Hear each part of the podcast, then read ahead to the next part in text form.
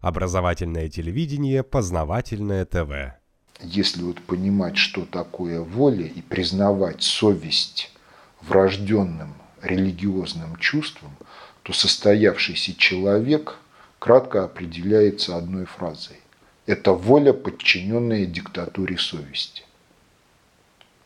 Если нет воли человека, нет. Если есть воля, но нету совести, это демон. Тоже человека нет. Но несколько по-разному.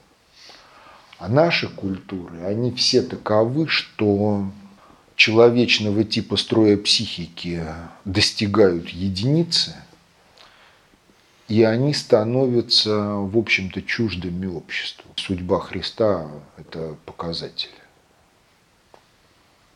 Он не нужен элите, поскольку он препятствует осуществлению режима подчинения. А толпе простонародья он нужен как добрый вождь, которому они согласны подчиняться.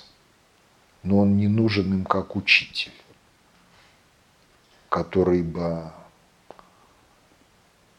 вскрыл их проблемы, показал бы пути решения, помог бы в чем-то.